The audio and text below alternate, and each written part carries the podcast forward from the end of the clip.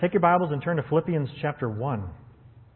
Which, by the way, uh, we just read, uh, had read for us.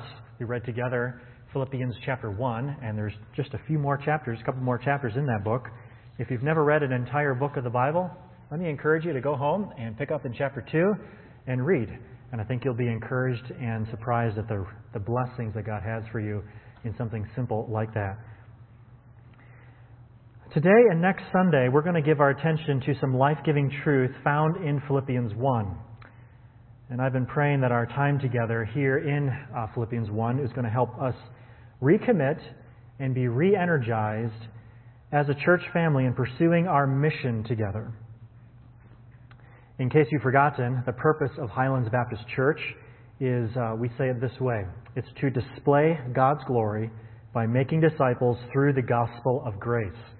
You'll find this posted on our website. You'll see this, church members, if you look at your picture directory on the front cover of your picture directory, you'll see this purpose statement, this mission statement printed there as a reminder of why we as a church family exist.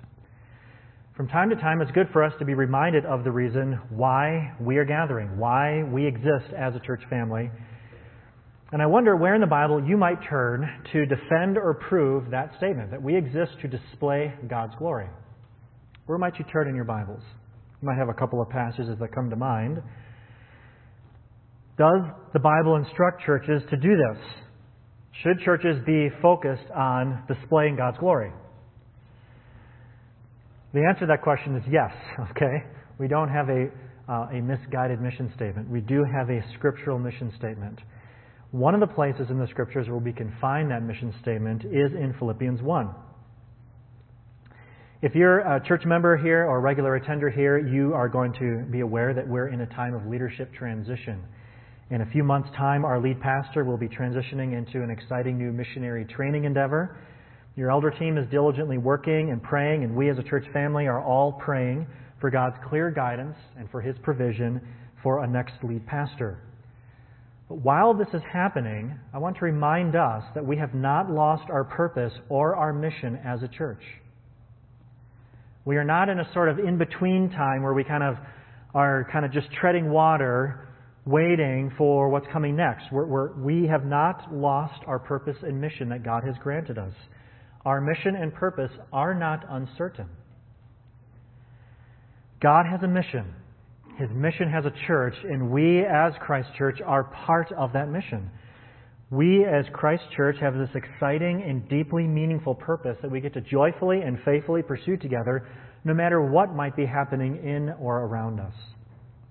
And so today, I want to help us kind of re energize with some zeal and some clarity about our commitment to this simple mission of displaying God's glory. We're going to do that by looking into Philippians 1. And the specific portion of Scripture in Philippians 1 we're going to look at is verses 27 through 30. Before we begin to unpack that specific section, I want to do a drive by overview of the Apostle Paul's context and flow leading up to this passage because I think the weight and the significance of his command in verse 27 stands on the shoulders of the instruction that he gave previously in chapter 1. So we understand that Paul is writing to Christians that are living in risky times. He writes this letter while he is imprisoned himself he uh, is writing to the church in Philippi, which is also facing persecution. You notice in verse 12 of chapter 1 that Paul assures his readers that his imprisonment is not hindering the advance of the gospel, which already gives us an indication of the preoccupation and the emphasis that is in Paul's mind as he's writing to these Christians. They're concerned about Paul, this, this trainer, this effective gift of God to Christ's church, being imprisoned. It seems like he's being hindered from doing the work that God has called him to do. And Paul writes and says, actually, the reverse is happening. God is actually advancing the message of the gospel through his imprisonment. His arrest and imprisonment have actually served to advance the gospel, not hinder it. As a result of his imprisonment in verse 12, Paul reports that it has become known throughout the whole imperial guard, that's the elite guard, that he is imprisoned for Christ, that he is an ambassador of Jesus, of the gospel. And as a result, also, verse 14, other Christians have heard of Paul's imprisonment, have heard of the advance of the gospel, and have themselves become more bold to speak the truth of the gospel without fear. So instead of the gospel being hindered, his imprisonment has actually resulted in the advance of the gospel through the boldness of others and through the spread of why he is imprisoned in the imperial guard. And so, despite all of this imprisonment and all this opposition, the gospel just keeps marching on. The good news of Jesus keeps spreading. It's like the light beam of God's glory in the gospel of Christ is shining further and further into the darkness of this world. And to summarize what Paul is saying here, he, he is basically describing that whether he is free or whether he is imprisoned, what matters most is the advance of the gospel. What matters most is the good news of the gospel of Jesus Christ being spread further and further. And then in verse 19, he continues and he shares some of his inner thoughts about his life and the threat of death that he's living under as a prisoner of Rome. He knows that his only hope of release is God answering the prayers of Christians. But whether he lives or whether he dies, Christ being honored is his focus. That's in verse 20 when he says, Christ will be honored in my body. This is his aim. Whether he's alive or whether he's dead, he wants Christ to be honored. And so, by Paul's reckoning, if he lives, it's for Christ. And if the worst happens to him and he dies, well, that's actually to his advantage in verse 23, because then he gets to be with Christ, which he is certain is far better. So, again, the central driving motivation for whatever the outcome might be, whether life or death for Paul, is Christ, the honor of Christ, the spread of the gospel of Christ. If he lives, he wants to honor Christ. If he dies, he is looking forward to enjoying Christ. But he's convinced that God's going to keep him alive, verse 25. And so Paul shares his plan for what he aims to do with the remainder of his life. And he aims to, verse 25, to continue for their progress of joy in the faith, so that they may have ample cause to, here it is, glory in Christ Jesus. So here again we see Paul's preoccupation with Jesus.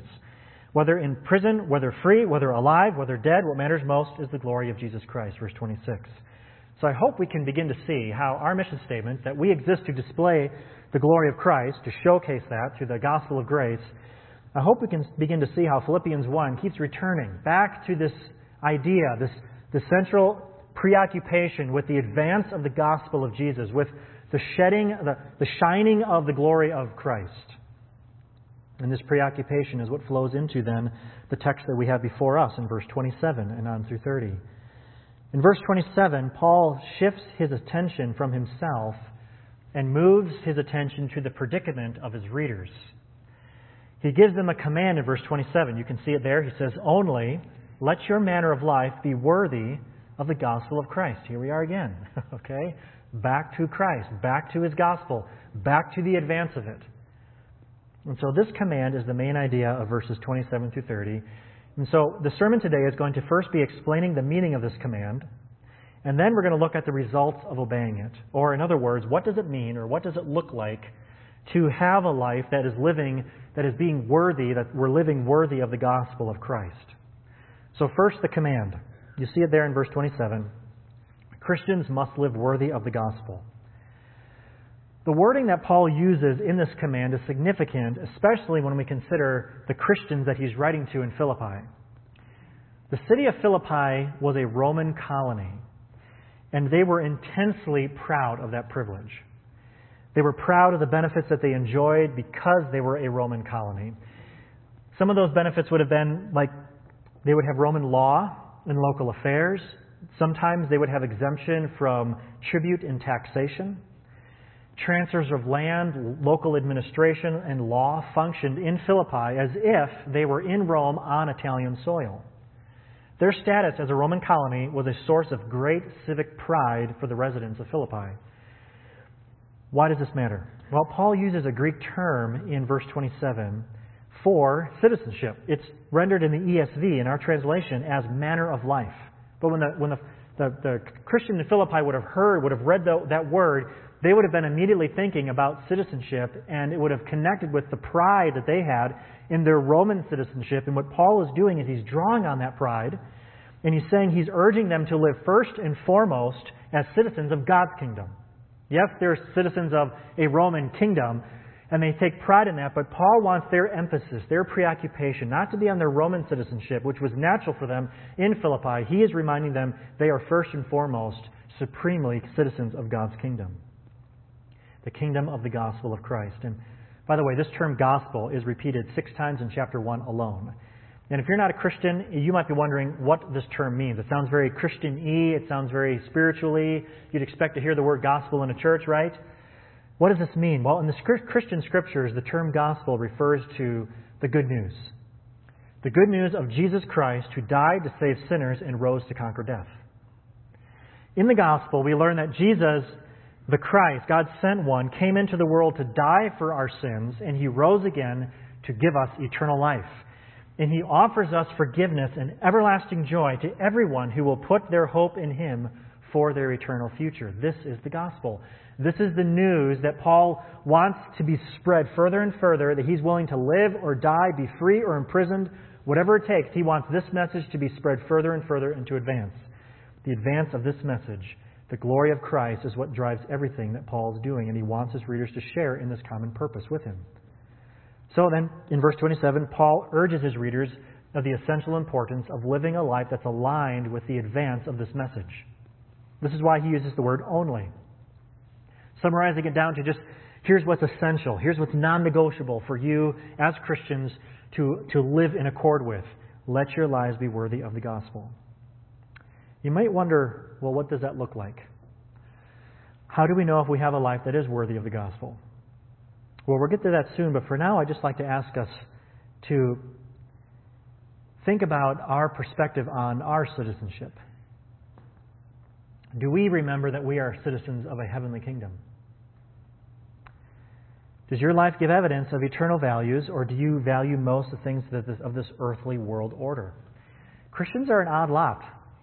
We live in this world, but we're not of this world. We are living for another world. If, if you're not a Christian, it may, you may be hearing things that sound very like sci-fi far-fetched, kind of fantasy-like. All these people are living for this fantasy, but Christians are persuaded from, this Christians, from the Scriptures that this is not a fantasy. This is real. Jesus is real. He lived, He died, He rose again, and He's promised eternal life to all who embrace Him by faith, who put all their hope for an eternal future in Him. We are citizens of another kingdom, a heavenly kingdom. Do we remember that? Do we remember that? So, for instance, let's just kind of be real practical here. How do you treat those with whom you disagree? Do you treat them in accordance with the values of the kingdom of this world? Or do you interact with those with whom you disagree with the values of a heavenly kingdom? How do you respond to those who mistreat you? Do you respond with the values of this earthly kingdom? Or do you give evidence that you are a heavenly citizen by the way you respond to those who mistreat you? Do you forgive others? That would be heavenly citizenship. Or do you mistreat and hold on to grudges long? That would be an earthly kingdom. Well, why does this matter? Well, it matters because Christians should live worthy of the gospel of Christ because the advance of the gospel of Christ in a sin darkened world matters. Friends, the world needs the good news. They need this. This world is dark. This world is, is dying. This world is condemned. And they need to hear the message of Christ who gave his life, who was crucified, who was buried and took upon himself the condemnation for our sin and was risen again from the grave and will come again one day. They need this message. And so, Paul, in ages past, whether he lived, whether he died, what matters most is the glory of Jesus and so it should be for us, the advance of the gospel. We should have a life as a church that's aligned to live worthy of this gospel. Well, what does that look like? Well, Paul, in this passage, verse 27 and following, he gives three marks of what it means to live worthy of the gospel. Verse 27, you'll see he uses the phrase standing firm in one spirit. That's one mark. In verse 27, the second mark, he uses the phrase with one mind, striving for the faith of the gospel, striving for the faith of the gospel. That's the second mark. And the third mark you'll find in verse 28, when he describes them as not being frightened in anything by their opponents. So we're going to unpack the meaning of those three marks. What I'm going to do, though, is combine the first two, because it seems like Paul is trying to do that. When he says standing firm in one spirit, with one mind, striving side by side for the faith of the gospel. So I'm going to put it this way Living worthy of the gospel requires tenacious Christian unity. tenacious Christian unity. The unity is found in the phrase standing firm in one spirit, and the tenacity is found in the words striving for the faith of the gospel. What does it mean to stand firm in one spirit? Well, our world would like us to think it's kind of this kumbaya moment, right? We're all gathered around a fire, humming a tune we all know, holding hands, just pretending that everything is hunky dory. But that's really thin and very fragile. Paul has something much more robust in mind here standing firm in one spirit. These terms, standing firm, would have been kind of military like terms of a phalanx of, of, of, soldiers standing with kind of in lockstep with, with kind of a shield wall. What they, can, what they can do together, united in their defense, is much greater than what they could do on their own. It's that kind of idea. There is some debate with scholars upon the word spirit there in the text. You notice the ESV renders it with a small s. Other translations put a capital S there. There's some debate. Is this the, the spirit, the sense of the common unity of our shared kind of the spirit of us as a people, or is it, or is it a kind of a recognition of we stand united in the Spirit of God, in the unity of the capital S Spirit? I think it's probably a bit of both. Because the unity that Christians have in our spirit, little s, is derived because of the unity that we've been given by God's Spirit Himself. That's why Paul writes about this in 1 Corinthians 12. He says to those Christians in Corinth, For in one Spirit, capital S, we were baptized into one body. So the unity we share as a church family is anchored, is created by the unity that we have been given in the Spirit of God. Or Ephesians 4 4. There is one body and one Spirit, capital S. So, according to Paul here in Philippians 1, Christian unity isn't important because it makes life better, more peaceful, more harmonic. You know, nobody's arguing or fighting. We're just kind of all together. Although that would be true in the sense of there's peace, right? But Christian unity matters because it is one way we live worthy of the gospel. It is one way that the gospel is advanced in our communities. Christian unity matters because that is one way that God uses to advance the spread of the gospel. What does this mean for us? Well, we'll only be able to display God's glory inasmuch as we are standing firm in one spirit around Christ. This means then that Christians are not people who are united around a political party or a shared sense of national pride. We are not. Christians are not uniting around ethnicity or economic status or the school choices we make for our children or you fill in the blank of any other current event or issue. Christians are united around Christ. Living worthy of the gospel means we unite around the centrality of the gospel of Jesus Christ. We stand firm in the fact that we are sinners, saved by grace. That changes how we relate to one another and how we relate to those in our world. We stand firm in the fact that we have been saved by grace through the life, death, and resurrection of Jesus. None of us have saved ourselves. None of us can save ourselves. No religious expression can save us. Jesus saves. Is this what unites you? Is there something else that excites you more or gets you more stirred up than the centrality of the gospel of Christ here in Highlands Baptist Church? If there is, Philippians 1 is warning us that we are losing, that we would be at threat of losing one of the means, one of the marks whereby we can fulfill our mission as a church to display the glory of God through the advance of the gospel. Notice in verse 27, Paul tells us readers to be striving side by side for the faith of the gospel. That term striving is used elsewhere in scriptures to describe an athletic contest. Some of you get up in the morning and strive, right? You do a workout. Some of you just getting up in the morning is striving all alone, right? There's a sense of exertion, of work. But it also, because in the context, it's not just striving in this individual athletic contest. Not like we as Christians are all in kind of our own spiritual Olympic event, trying to get our own gold medal on our own. No. In Philippians, in Philippians 1, the word striving is anchored in the whole context of unity. We're striving side by side for the faith of the gospel. It carries with it this tenacious, enduring effort that is focused on a shared goal. That's what's important. We're not really in a relay race, each kind of running our own. We are, in a way, I'm trying to think of a good illustration. we're kind of all in this big tug of war. We're all hanging onto the rope, pulling together for the faith of the gospel. So, a church then that lives worthy of the gospel, according to Paul here in Philippians 1, is united in their effort to strive together for the faith of the gospel. So, here's our question Do we? I think we do, in part. I do. But I think God has more for us. I believe we are striving for the faith of the gospel every Sunday that we gather in worship. I think we've been striving in a way even this morning. Just us pushing against the cultural norms of our day when Sunday is considered basically a second Saturday. What we do is we say, no, we're going to order our lives around Jehovah God. And we're going to give worship and attention and praise and adoration to the one who has saved us and given us a purpose for life that reaches into eternity. We strive together. We strive together when we sing. We strive together when we serve. Whether it's in nursery or children's ministry or greeting or hospitality or sound booth or music team or youth group or building maintenance or ground maintenance and on and on the list can go. All of these are ways that we strive together for the faith of the gospel. Our generous giving to support the ministry of the word, that the gospel can be preached here in Centennial and Littleton and Highlands Ranch, that the gospel is proclaimed week after week through our gathering, through the preaching ministry. This is a way that we strive for the faith of the gospel. We financially and prayerfully support foreign missions.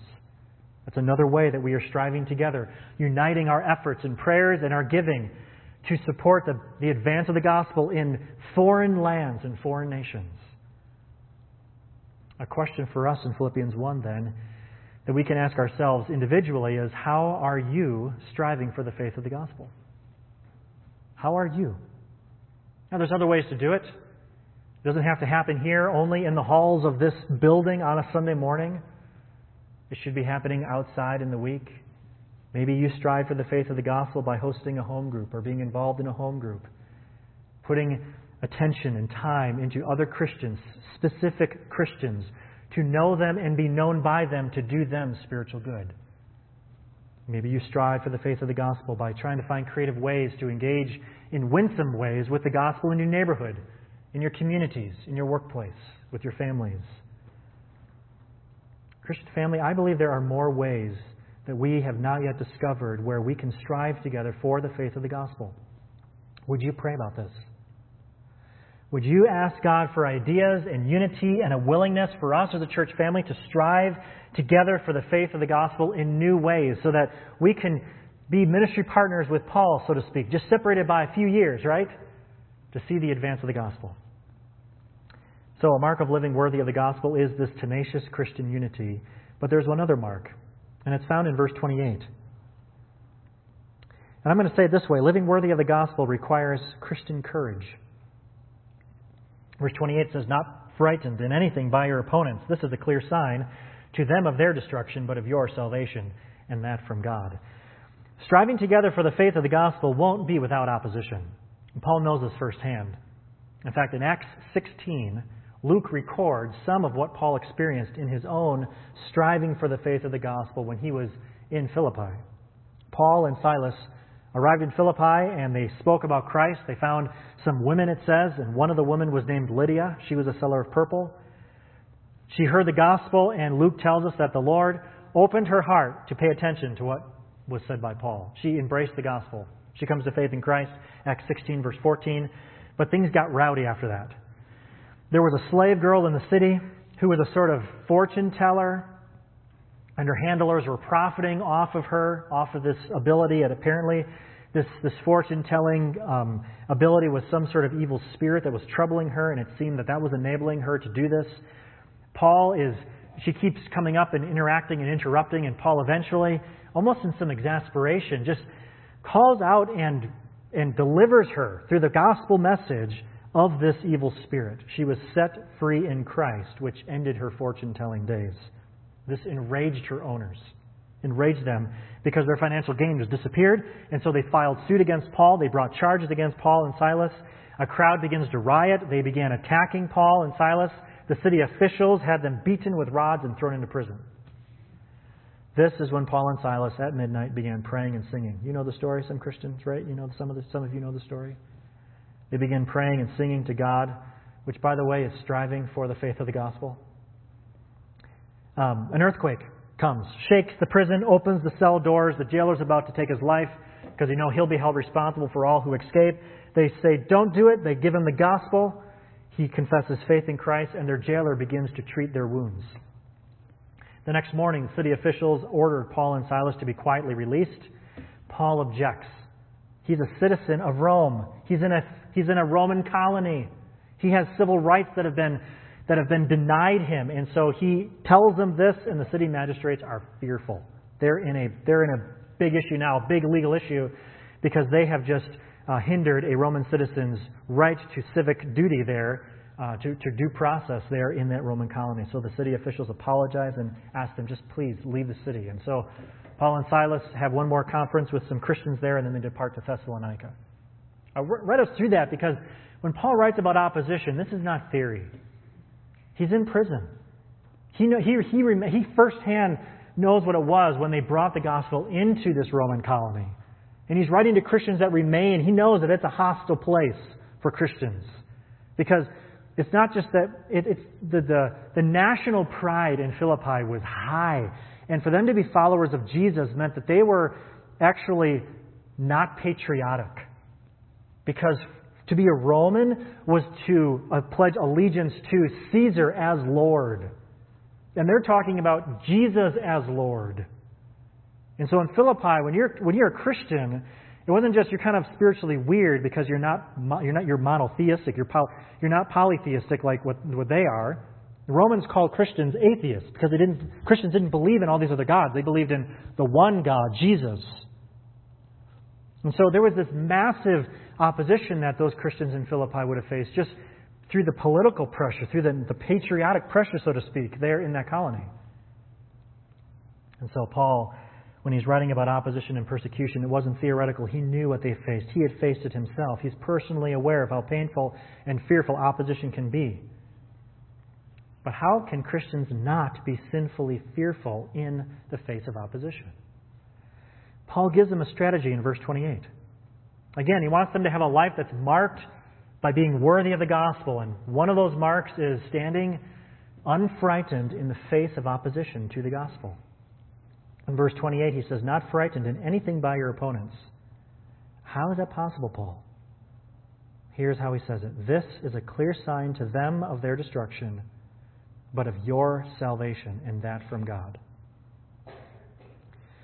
Verse 28 is a bit of a pickle because the words their destruction, there, the word there, T H E I R, the word there that is there, I'm not trying to confuse us, right? You see it there? there it is again. Oh. Um, that's not in the actual translation. So the translators are trying to convey what is Paul's meaning. It could be that the opposition that they are giving those Christians, because they oppose the gospel, that is an evidence that they have rejected Christ. If you reject Christ, you stand condemned. That's, that's the Christian gospel. Jesus is the only way, the truth, and the life. If you reject the gospel, you stand condemned. You will be destroyed under God's wrath. But if you embrace Christ, you're delivered. That's the wonder of the gospel message. So it could be that Paul is saying, because they oppose you, that is a sign that they are destined for destruction because they reject Christ. They're opposing the advance of the gospel. And then it says, but of your salvation. Since you are standing firm against opposition to the gospel, you're trying to spread it, that is a sign of your salvation. It shows that you truly are a born again believer. It truly shows that you are a child of the faith because you will not stand for, you will not be, a, you will not stand for persecution of the faith if you, if, for the faith if you are not of the faith, right? If it's just a good idea, if it's just politically expedient, if it just kind of helps you get along in life, you're going to abandon that as soon as it starts to cost you dearly. And the fact that they are standing firm against opposition is proof that they truly are the people of the gospel. Or it could mean this this is a clear sign to them of destruction, but of salvation, and that from God. It could mean this that their counterparts, their unbelieving counterparts in Philippi, are looking at them and saying to these Christians, You guys are nuts. If you keep living like this, if you keep following Jesus, this town is going to chew you up. This town is going to, is going to, we're going to try to kill you because you are a threat to what we enjoy as a Roman colony. You are, you are pushing against our, our worship and our political sense of civic duty and pride to Caesar. And you Christians are nuts. You're going to be destroyed. It could have been that too. But either way, I guess the outcome is kind of the same, right? Because it all hinges upon how do, how do people respond to Jesus? How do people respond to the good news of Christ? So, a sign of salvation to those who face opposition. This is so counterintuitive to our Western American ears, right? That they would, Paul is actually encouraging them, don't be frightened, because the fact that you stand firm against opposition should encourage you that you know God. It should help you hold fast against opposition. This is so contrary to our Western American ears because we do everything we can to avoid hardship, to avoid trouble, right? But only those of the faith will suffer persecution for the faith. So in verse 29, Paul gives some truth that, when believed, we're going to help Christians stand courageously in the face of this opposition. He says, For it has been granted. Here's another reason how they can stand without fear against this opposition. For it has been granted to you that for the sake of Christ, you should not only believe in him, but also suffer for his sake.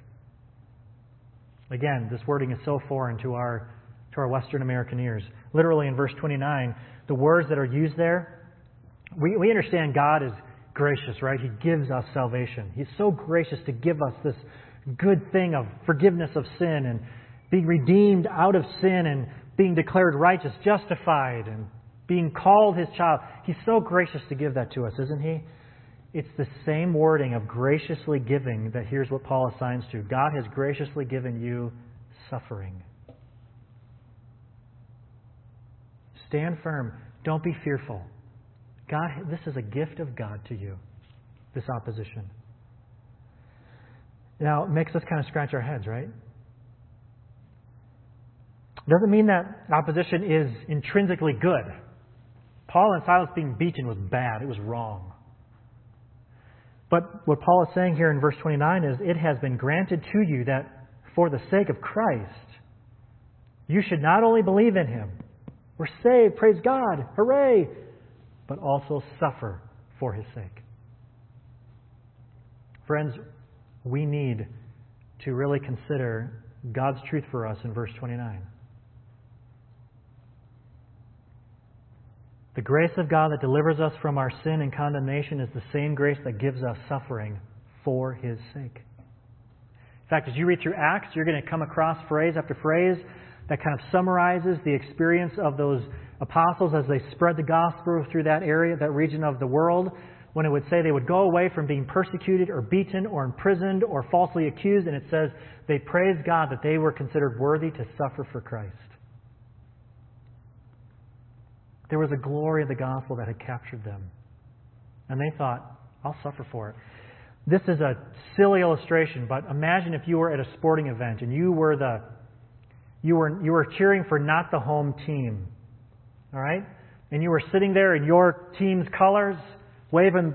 They don't. Uh, teams don't have flags. Uh, yeah, they do. Waving the colors of your team. Okay, and you're cheering for your team. That's not the home team. You're surrounded. I see some of you smiling like you've had this experience. You're surrounded by all of them. Okay? What's happening here is it's like the idea of you're just so proud that you are standing for that team. You're cheering it on, and they're throwing stuff at you. They're hurling insults at you, and you're like, I'm just so glad I'm, I'm cheering for that team. I know it's a silly, but Christians, we are a little outpost of God's kingdom. This isn't our home field. We're the guests in this arena. And we're standing here and we're facing opposition, and Paul is assuring these Christians don't lose heart. Live worthy of the gospel. Here's one of the ways you can do it stand firm against opposition. Don't be frightened. Where are we going to find that strength, Paul? Just, just understand that as you stand firm against opposition, that's a sign, that's a symbol, that's an assurance that you truly belong to God. And after all, God has graciously given you the gift to suffer for Christ. Suffering for the sake of the gospel is not a sign of God's displeasure. It's actually a gift from God meant to assure us of salvation. And when he does there at the last turn of phrase there in verse 30, he says, engaged in the same conflict that you saw I had and now hear that I still have he identifies with his readers in the fact that they both are sharing opposition for the gospel. When a church family stands firm in Christian unity, when we strive together for the faith of the gospel, when we do not live in fear of persecution, here's what happens. The glory of God in the gospel of Christ is displayed like the lights of a city set on a hill, which means we start to fulfill our purpose. This is what God is calling us to be.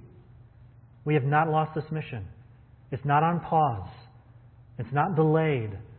Christian family, God is calling us into this, striving side by side for the faith of the gospel, standing firm in the unity of the Spirit, not frightened by the opposition that might come. I'll ask the music team to come forward and get ready to lead us in our hymn of response. How has God spoken to you through Philippians 1? How can you strengthen the unity of this church family around the gospel? What steps can you take? What behaviors can you engage in? What, what mindfulness must you pursue? What prayers should you utter to God this week that we can have a strong unity around the faith of the gospel? How can you strive with this church family for the faith of the gospel?